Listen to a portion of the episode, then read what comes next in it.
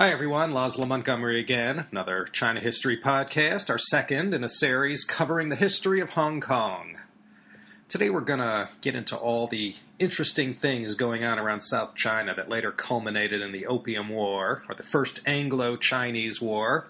Everything I mentioned in the last episode, well, that part of Hong Kong's history has sort of been shunted aside for the part that we'll begin looking at today. I mentioned in the last episode the history, or at least Hong Kong's historical association with China, went all the way back to the Qin Dynasty. And at least we know for certain, for absolute certain, that there were Chinese officials coming all the way down to Hong Kong since at least the Han Dynasty, due to the tomb that was unearthed in Cheung Sha Wan back in 1955. Hong Kong wasn't any place of significance yet back then. And I guess all the way up to the Opium War, Hong Kong was simply another local place of no particular political consequence or worthwhile economy. It was merely part of some county reporting to someone who reported to someone, up the chain of command. So today, let's just look at the whole lead-up. We'll look at all the names of those who had top billing in this major theatrical and historic event. We'll also look at the events that led up to the Convention of Chuenpi, and then next time in Part 3 we'll see what happens with the Treaty of Nanking. This is the watershed event where most historians say the history, or the real history of Hong Kong began. Going way back, Hong Kong residents, including the five Bunde clans, remember there were five clans who were the original Hong Kongers, everyone got caught up in the two Hai Jin. These were bans on foreign sea trade that were sort of implemented by executive order from the emperor.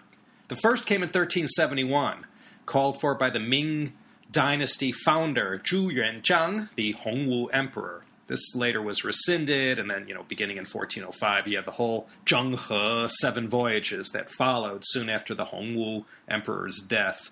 The second ban on foreign trade, and the more serious of the two for Hong Kong people, came in 1647. This one was called for by the Kangxi Emperor. It was his way to deal with the havoc that Zheng Chenggong was causing all up and down the southeast China coast. Zheng Chenggong, a.k.a. Koxinga, was one of the great heroes in the history of Taiwan. Now, I'm not going to get into it here, but during the Qing, he was a major pain to the government, both in Fujian province and in Beijing. When we start our History of Taiwan series, we'll take a closer look at Zheng Chenggong. Kangxi, in his infinite wisdom, called for a sea trade ban and then called for this great clearance in 1655. If you could picture this, everyone, and I mean everyone, even those down in Hong Kong, had to pick up and get out and evacuate the coastal areas. And if you didn't obey, you got beheaded. And that alone induced everyone to comply with this new imperial edict. People had to move about 50 li, or 15, 20 miles inland. And if you had a boat or any kind of seafaring vessel, you had to burn it. This went on till 1684, when Kangxi reopened trade. When it was all over, and people and all those who lived along the coast and who had settled in Hong Kong, who lived through this period, when they went back to their homes after 20, 30 years of typhoons and number 8 signals, the place was just wrecked, and people had to start all over. And this very strict and draconian ban on sailing on vessels of any kind, as you can imagine, put a major crimp in the fishing business. So today, let's just fast forward to the Qing Dynasty. This is where it all began, as far as when Hong Kong went from being this sparsely settled land with an economy that relied on fishing, pearls, and salt, to one of the great centers of China trade with the West. This was the time of these incredible merchant adventurers and the founding of the legendary firms like Jardine Matheson, Swire, Dent, Russell, Augustine Hurd, Howland Aspinwall, Wheelock Marden, and many, many others. But it's Jardine and Matheson that I want to talk about first today, because these were the two chaps who joined together in 1827 to get the ball rolling in the 1830s. Theirs is quite the interesting story. Many of you are probably familiar with the company they started. James Clavell wrote a couple novels called Taipan and Noble House that were loosely modeled on Jardine, Matheson, and company. So today let's sort of use William Jardine as one of the cornerstones to tell today's story. Last episode, we mentioned Jorge Alvarez. He was part of an early contingent of Portuguese who were scouting around the area in and around Hong Kong. The Portuguese were the first Westerners to get a look-see at the economic opportunities available out this way. Their trading vessels were not only packed with provisions and cargo, but always with any number of Jesuits looking to see what harvest they could reap out in these faraway lands. So 16th and 17th century, we recall the great work of the Jesuits. I mentioned Ricci, Charles van Bell, and Verbiest in a previous episode. That was number 98. There were others who followed, and then as soon as the scent of blood got in the water, as far as the riches of Cathay sitting there waiting to be had, all the other sharks started heading in that direction. There came the Dutch, the English, and the French, who mostly stayed down in Vietnam for the time being. When Kangxi put an end to the Hai Jin in 1684, it's not like he welcomed the foreigners back. China was still closed for business, and trade was restricted to Canton and Macau. The British, meanwhile, were making a ton of money in India and getting that place all set up. That was the springboard to China. It was the success in carrying out commerce in India since the Battle of Plassey in 1757 and the men of steel who grew out of that world that facilitated the whole Opium War and everything that would later follow with Hong Kong. So here was the problem. It was called the Canton system. It had been developed between 1685 and 1752. Western traders made some efforts to do some direct trade with China via Ningbo and Xiamen. But if you wanted to do business with China, beginning around 1757, you had to work within this Canton system. It was corrupt, arbitrary, and quite an inefficient monopoly. The Qianlong Emperor was the first to command that all foreign trade had to go through this Canton system. Despite all the drawbacks, though, it was still a most profitable business for these foreign traders. But the whole system was skewed in favor of the Kohong, or in Mandarin, the Konghang. These were the 13 Chinese merchants, or Hongs. I don't know how much money they had to pay to get this concession, but being a member of the Kohong was, if you played your cards right, like a diamond mine on top of a gold mine. 13 of these merchants, maybe some of them you remember, the more familiar guys who ran these hongs, well, the most notable of them was Haokua, known in Chinese as Wu Bingjian. Haokua's particular hong was called the Yiwo Hong, or in Mandarin, the Yihe Hang. When William Jardine later had to choose a Chinese name for his Jardine Matheson company, he adopted Haokua's venerable company name. Well, these 13 Kohong merchants, they had a lock on all official China trade. There was a lot of smuggling going on all over the place. These were the days, late 18th, early 19th century, that all those legendary days of smuggling were going on. And there's countless stories of these smugglers and their exploits during the 1820s and 30s that are locked away in diaries, letters, and all kinds of obscure books. We remember the big names, though, and their daring exploits. The United States, still a brand new country and all, the Brits locked them out of all the decent Atlantic trade. So off to China the Americans went to seek out any and all trade opportunities. This whole thing, the early Americans in China, that's a future CHP topic. They competed neck and neck with the British for any business they could get their hands on. They smuggled opium and other goods as much as the next European. But all the official trade, which by far was the lion's share, had to go through Haokua and his 12 other members of this hated Canton system. The 13 members of the Kohong, they reported to the Hapo, or the Haopo. The Hapo, he was responsible for managing all the trade, dealing with an unending string of incidents and complaints, and most important, collecting all the duties and anything he could squeeze out of the foreigners. He served in his capacity as Hapo for only 3 years. It's said this position was so lucrative, vast sums of money were paid in bribes to the imperial government to secure it. And it took 2 years of collecting duties and profits and shaking down the foreigners just to pay back the officials who were responsible for the Hapo's good fortune. So it was only in the third year that he made his own profit. And being at the center of one of the world's great trading monopolies at the time, it was quite a profit. This is more or less the crux of the problem. It was a clash of cultures. The Chinese decision-makers at the time really didn't have a clue about what was coming. No one seemed scared of these foreigners. The Chinese couldn't have been more oblivious to the changes going on in Europe as a whole in the 18th and 19th centuries.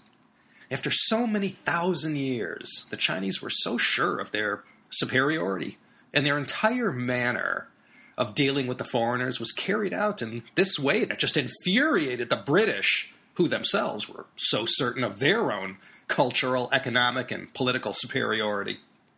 And the fact that the British were clamoring like crazy to buy all these commodities and finished manufactured goods from China gave these Chinese merchants more than just the upper hand. In their little commercial trading world, the Chinese side acted like little more than a dictator. They weren't trying to buy anything from England or any of the European nations. Sure, there were some things that, Chinese bought, but there was simply nothing Britain could provide that would give some semblance of a trade balance, like China had with tea. Tea had long been embraced by the swells of Britain, and now by the working class folk too. And this was not a small market. But once things got nice and solid in India for the British, they acquired a little more confidence, and although the horrific Canton system would do for the time being, the most astute and daring of the British traders knew they were determined to scrape this hated Canton system off the bottom of their shoe and set up their own base in the Pearl River Delta region in order to get what they wanted. And if it meant going to war with China, they would find some way to do it. These budding companies crammed into these so-called factories in Canton, just outside the city walls. These were the only places open to the foreigners. And when I say foreigners, I mean foreign men. No Western women were allowed in any shape or form. This is where they ate, slept, transacted business, and stored their goods. No firearms were allowed, and no foreign vessel was allowed to pass the Bogue. The Bogue was the name of that narrow channel where the Pearl River dumps out into the South China Sea. This is right near the town of Humen. And the way the system worked, there was a 5-month trading season. And once the season ended, the Chinese demanded these foreigners withdraw from Canton and get out of town. And they either headed to Portuguese Macau, not the friendliest place for the British, or they sailed to India, or just back home to England. But they had to evacuate Canton. Another problem was that since there was no official government-to-government relations between China and Britain or the U.S., all the diplomacy, if you want to call it that, was commercial in nature, and these merchants were hardly suited to be skilled diplomats. They were a rowdy bunch who were only interested in making money and trying to get around any kind of restriction or regulation that got in the way of themselves and making a huge profit off their trading endeavors. Well, backed up by all the benefits yielded so far by the Industrial Revolution, Britain was in a unique position in the 1830s to be able to project military power from a great distance. Whether they would be able to project such power from London all the way to Guangzhou and beyond remained to be seen. They had made fast work of Napoleon, and they seemed to have India under control. Now they were itching to test the mettle of the Qing Dynasty emperor and his military might. Let's sort of pick up right after the end of the East India Company, after they lost their monopoly in 1834, and when, out of financial necessity, the East India Company began selling licenses to smaller traders. This is when things were totally up for grabs. During this transitional period of post-EIC deregulation and rewriting of the laws. Anybody could basically do anything. You had no holds barred trading and smuggling in the South China Sea. They couldn't have been happier after the EIC lost their monopoly. Now, with those guys out of the way, the only thing prohibiting the kind of trade they were aiming for were the Chinese themselves. The merchant princes like Jardine, Matheson, Dent, Russell, all began scheming how to get around the China authorities as well. They had one single aim: to bust China wide open and freely trade throughout the country. By now in the 1830s, the customs revenue that the British Crown was collecting from the China traders was between 15% to 20% of everything the exchequer took in. These traders were critical to the country's annual financial state. And of that, 8% of the revenue came from the one thing the British finally found that China wanted. And this, of course, was that excellent, top-quality opium that came out of British India and Bengal. Introducing opium on a mass scale had been the big game-changer for the region. Opium, during the early Qing period, was a pleasure enjoyed only by the rich. But once prices came down to the level where the man on the street could afford it, that's when it became a menace to society. Prior to exporting all this opium from India, all this tea and silk was paid for in silver. But once the British introduced opium, it gave them a favorable trade balance. In fact, it did better than that. It threw things way out of whack in China, and the tables were turned. Now the Chinese were paying silver for the opium, just like the British had been forced to do with tea and silk for all those years. To sort of get the ball rolling, July 25th, 1834, Lord Napier arrived in Canton after a long voyage from England. For lack of any other suitable candidate, it was Napier who was given the title of First Superintendent of Trade.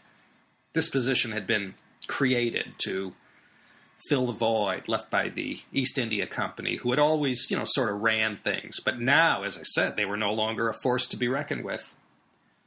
Although he was instructed before he left England not to do anything rash with the Chinese and not to provoke any incidents, Napier had written in his diary, quote, "The Empire of China is my own. What a glorious thing it would be to have a blockading squadron on the coast of the Celestial Empire. How easily a gun brigade would raise a revolution and cause them to open their ports to the trading world. I should like to be the medium of such a change." So with this hidden agenda in mind, even before he got there, Lord Napier charged in like a bull in a china shop, intent on teaching these Chinese a lesson. And you know what happens when you do that. Essentially, Lord Napier got nowhere. He broke every established, unwritten rule that these traders had learned over the years and how to deal with the local officials. Lord Napier figured he was British, they were all powerful and rising to the top of the world political food chain, and by God, these China officials better get in line or else. Well, this Napier mission, it started off bad, got worse, and then it deteriorated from there. And when the Chinese began, playing with Lord Napier, using the characters to write Lord Napier's name in Chinese and the official documents, passed back and forth, that when you translated these characters, it meant, it means something terribly offensive. Lord Napier just saw red. And he thereupon initiated his own insults and heaped them upon his counterparts, these local officials in Canton. Things continued to go downhill from there, and in short order, the whole Napier mission broke down. And after 2 failed months of going nowhere, Lord Napier called in a couple of frigates that he had tucked away not too far from Canton and had them sail up the Pearl River to the Bogue to show these Chinese he meant business. But this provocation didn't faze the Chinese forces, and after an exchange of gunfire between Chinese troops based in the forts along the river and the 2 vessels that Lord Napier had called in, It all went south from there for Lord Napier and his ill-fated mission, and to exacerbate matters for himself personally, Lord Napier had contracted malaria and was slowly dying.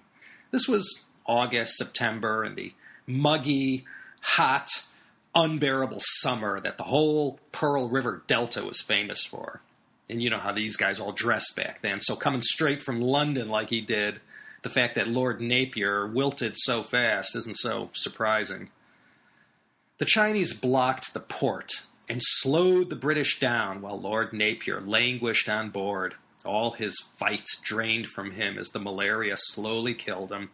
After a couple of weeks of this diplomatic standoff, the British vessels were allowed to sail, and Lord Napier gave orders to head to Macau, and there he died, shortly after making landfall on October 11th, 1834. Napier had written to the Foreign Secretary, Lord Palmerston, quote, 3 or 4 frigates and brigs with a few steady British troops would settle the thing in a space of time inconceivably short. Such an undertaking would be worthy of the greatness and power of England.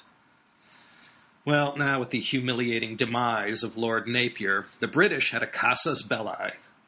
The question in England was whether or not to use this incident to go to war and blast China open in order to create a full-blown system of trade, not to mention a new massive potential market for British goods.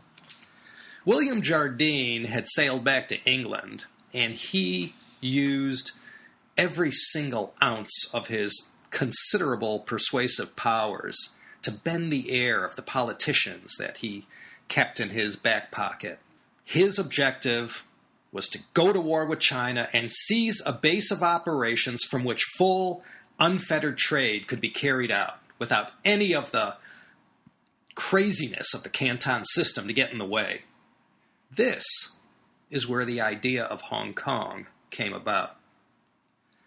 As the 1830s unfolded and all these foreign traders were scheming how in the heck to get around these Kohong merchants in Canton, it became a period of intense meetings in the Forbidden City with the Daoguang Emperor and his closest advisors.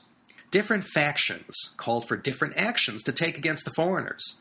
The argument was, well, it was similar to today's argument regarding the American war on drugs. Should we just legalize it and regulate drugs, or use brute force to stamp out the whole trade and go after users and dealers? One faction was strongly calling for the emperor to legalize the opium trade, and in so doing, vast fortunes could be earned for the treasury. Well, we've heard that argument before here in sunny California with the marijuana business. Another faction, and these were the guys who won out in the end, called for the emperor to outlaw the drug trade and round up all the users. And one of the spokesmen for this faction was Lin Zexu. You remember him from the Opium War episode. He's a great hero in China, mainly for having the cojones to stand up to the foreigners. One of the main points of contention was whether they needed a base that they could call their own or not. I mean, the ultimate objective was simply to get rid of the Canton system and to enjoy free trade throughout China. No one was dead set on acquiring any land. I mean, that really meant a whole new set of headaches for the British government, and they weren't too keen on taking that on. Lord Napier, he had his sights set on Hong Kong, until he met his premature demise. The idea of a permanent British base of operations situated on some offshore island, but within close proximity to China, was bandied about.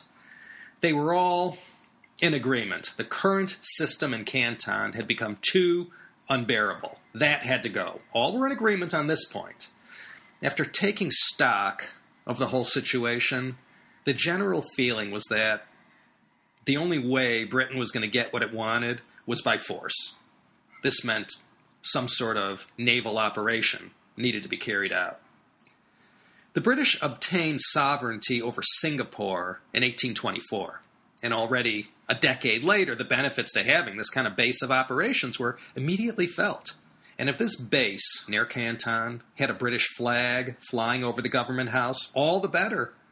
The traders could speak with the entirety of the British government backing them up rather than simply some superintendent of trade. It was toothless when it came to enforcing anything or speaking out on behalf of the traders. You know how the British were with their insistence on law and order. Laws which regulated trade and made it free and fair could only be enforced with the might of the British Empire behind it. Therefore, they needed an island of some sort to plant the flag and make it official. In 1838, the Daoguang Emperor empowered Lin Zexu to go down to the south and force these foreigners to get with the program. And as the well-known story goes, Lin Zexu went down to Guangdong province, arriving March 10th, 1839, and on March 18th, he gave an order to all foreigners, everyone, they all had to sign this opium bond, which in so many words made the signatory swear never to deal in the opium business again in China. Plus, they had to hand over all their stocks of opium to be destroyed. And to show he meant business, Lin Zexu had everyone placed under a kind of house arrest for 2 months. Everyone was confined to Canton. The one in charge back then was Captain Charles Elliot, R.N., who was first superintendent of British trade. He had served under Lord Napier previously. And from his perch in Macau, Elliot took stock of the situation and told the British merchants to do as the Chinese say, and that, whatever losses there were, the British crown would, back them up with whatever losses the traders incurred. And this amounted to £2.5 million, of which Her Majesty's government later only ponied up £1,281,211. Captain Elliot did this under duress because, well, to have argued with Lin Zexu at a time when Lin had the home field advantage, so to speak, would have been suicidal. So 20,291 chests of opium were handed over, and Lin Zexu had his big bake sale in Humen, where all this opium was destroyed. With this taken care of, Lin Zexu allowed the British to leave, and then they hightailed it to Macau to regroup and come up with a plan. Lin continued to keep up the pressure and used his influence to exert pressure on the British that were holed up in Macau. And this was simple because Macau survived, on a day-to-day basis, just with supplies that were, handed to them by the Chinese. If any monkey business going on in Macau, all of a sudden you'd find, no water or no foodstuffs or, whatever daily necessities. So the British were hounded in Macau as well. The British were making the Portuguese look bad, and, the Portuguese had no dog in this fight. So Captain Elliot and the rest of the British, they had to get out, and they sailed to Hong Kong, tracing the routes that today are traversed dozens of times daily by jetfoils and hydrofoils, ferrying gamblers back and forth between these two places, Hong Kong and Macau. He dropped anchor in Hong Kong harbor and planned his next move. They docked in Kowloon, and several of the British sailors, they set out for a little fun and adventure, much the same as many other a naval or merchant sailor has done for over 200 years since. They went ashore, and they got all liquored up in Jimsajay, and wouldn't you know it, one of the sailors shot and killed a local, Mr. Lin Wei-hai. And then all hell broke loose. Lin Zexu wanted reparations and for the offender, whoever he was, to be handed over for some quick justice, Chinese style. Well, with no rule book to go manage the resolution of the incident, Elliot tried his best to handle this Kowloon incident of July 7th, 1839, Ringo's birthday. The Chinese attacked the British vessels using the old tried and true method of fireboats, a trick that was used most effectively by Liu Bei and, against Cao Cao at the Battle of Chirpi. So with this act, open warfare had begun. So the debate went on in London about how to deal with matters at hand in Canton. Jardine and the other merchant princes all worked hard to lobby their MPs to do something to ameliorate the whole trading system. The present system was totally unacceptable and, in a way, highly insulting to the high esteem that the British held themselves. This was hotly debated, and there was a lot of vociferous opposition to the opium trade, especially by the religious community. However, thanks to all the heavy-handedness and terror meted out against so many missionaries, the opposition of the religious community against open hostilities against China were somewhat muted. William Jardine and the other merchants in Canton all petitioned the government in London and argued that had Lord Napier had some firepower to back him up, he wouldn't have gone down in flames like he did. They requested someone to come out who carried plenipotentiary powers, someone that walked loudly and carried a big stick, and who could walk in and demand reparations for the losses incurred when Lin Zexu destroyed the opium. For the rest of the 1830s, this whole matter of how to handle this matter of China trade was very hotly debated in Parliament. Lin Zexu's justifiable actions taken against the British were all that Jardine and the other merchants needed. It was a gift from the gods. Now they were able to easily go to their MPs and to the Foreign Secretary, Lord Palmerston, and say, you know, see, look what they've done now. We got to take action. Lord Palmerston fired off a diplomatic letter to the Emperor, and in so many words said that, you know, the present arrangement is no longer acceptable to the British side, and they wanted some small, insignificant island somewhere close by, of which there were hundreds to choose from, where British subjects could carry out their trade unmolested and free from the potential violence that had just recently happened. Now again, the cessation of an island was negotiable. After all, the objective was free trade, not to seize land from China.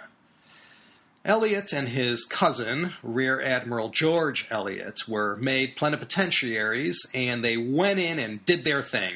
June 1840. They sailed out of Macau. First, they blockaded Canton, and then they blockaded the port of Zhoushan off the coast of Ningbo.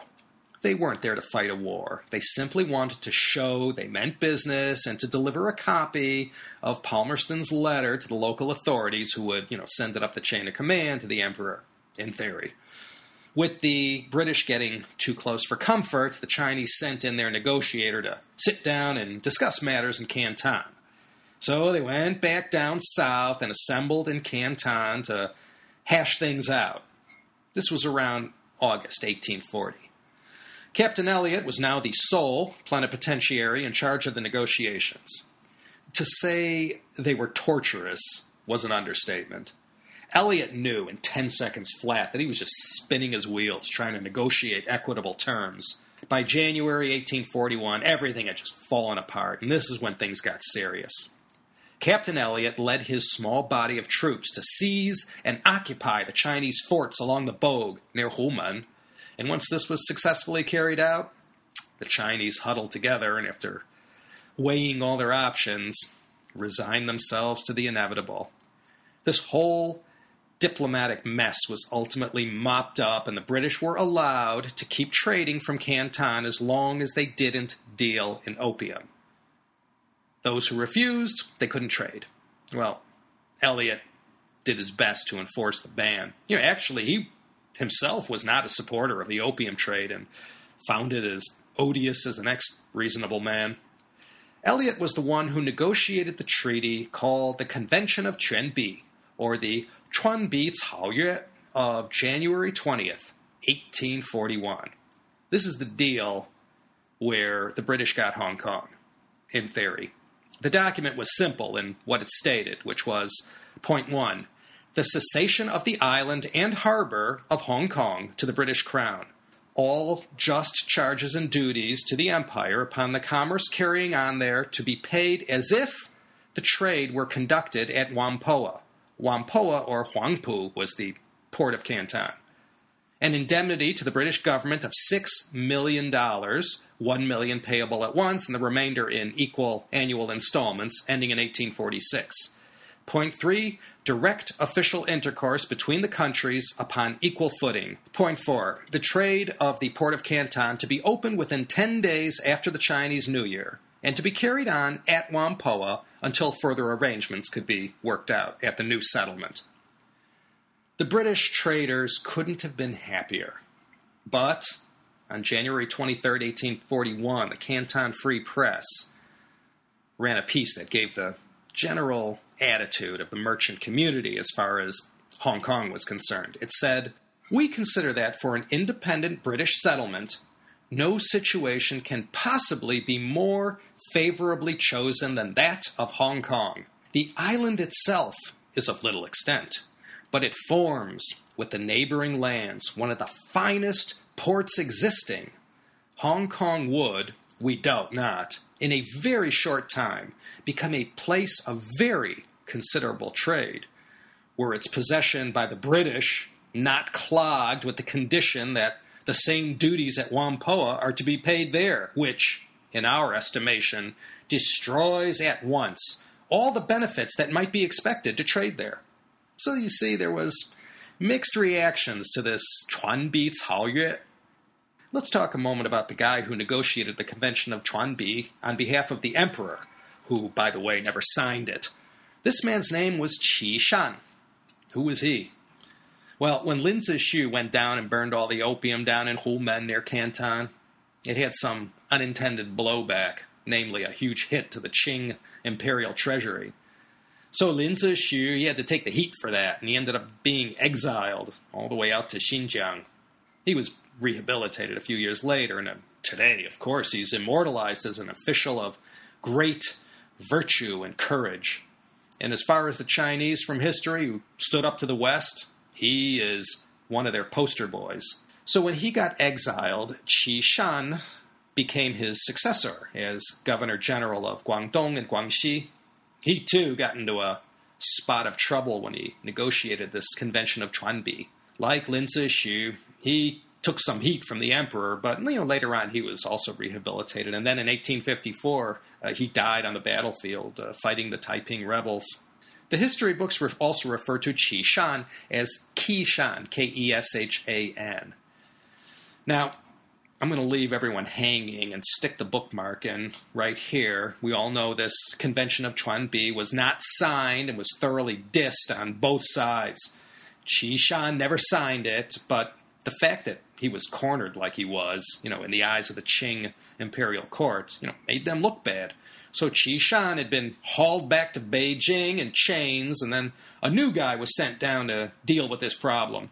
And what happens next? Well, we'll look at that next time in Part 3. We'll continue on with the events that led up to the Treaty of Nanking and all the exciting stuff that happened next.